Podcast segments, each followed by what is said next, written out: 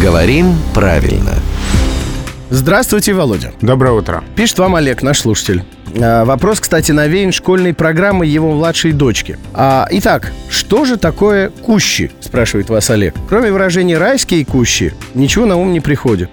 А, но слово «кущи»-то не расшифровывается, поэтому и райские кущи непонятны.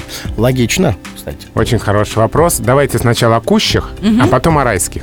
А вообще, куща — это такое слово, характерное для поэтической речи, а, такое немножко устаревшее. Употребляется в значении шатер, хижина, жилища. О, А еще листва, крона деревьев, заросли, чаща. как э, недавно сказал ребенок моей подруги э, на вопрос, а где же живет теща в куще? Вот. Вообще логично. Вообще логично. А употребляется оборот райские кущи в значении уютный, привлекательный уголок, а место, где э, можно укрыться, ну, такой домик, садик, Ну, что-то такое говорю, уютное. куще для тещи. А происхождение еще более интересно. Казалось бы, куща родственно куст, да? Так, Но нет. А потому что это слово старославянское, и тот же корень, что в слове кут закуток.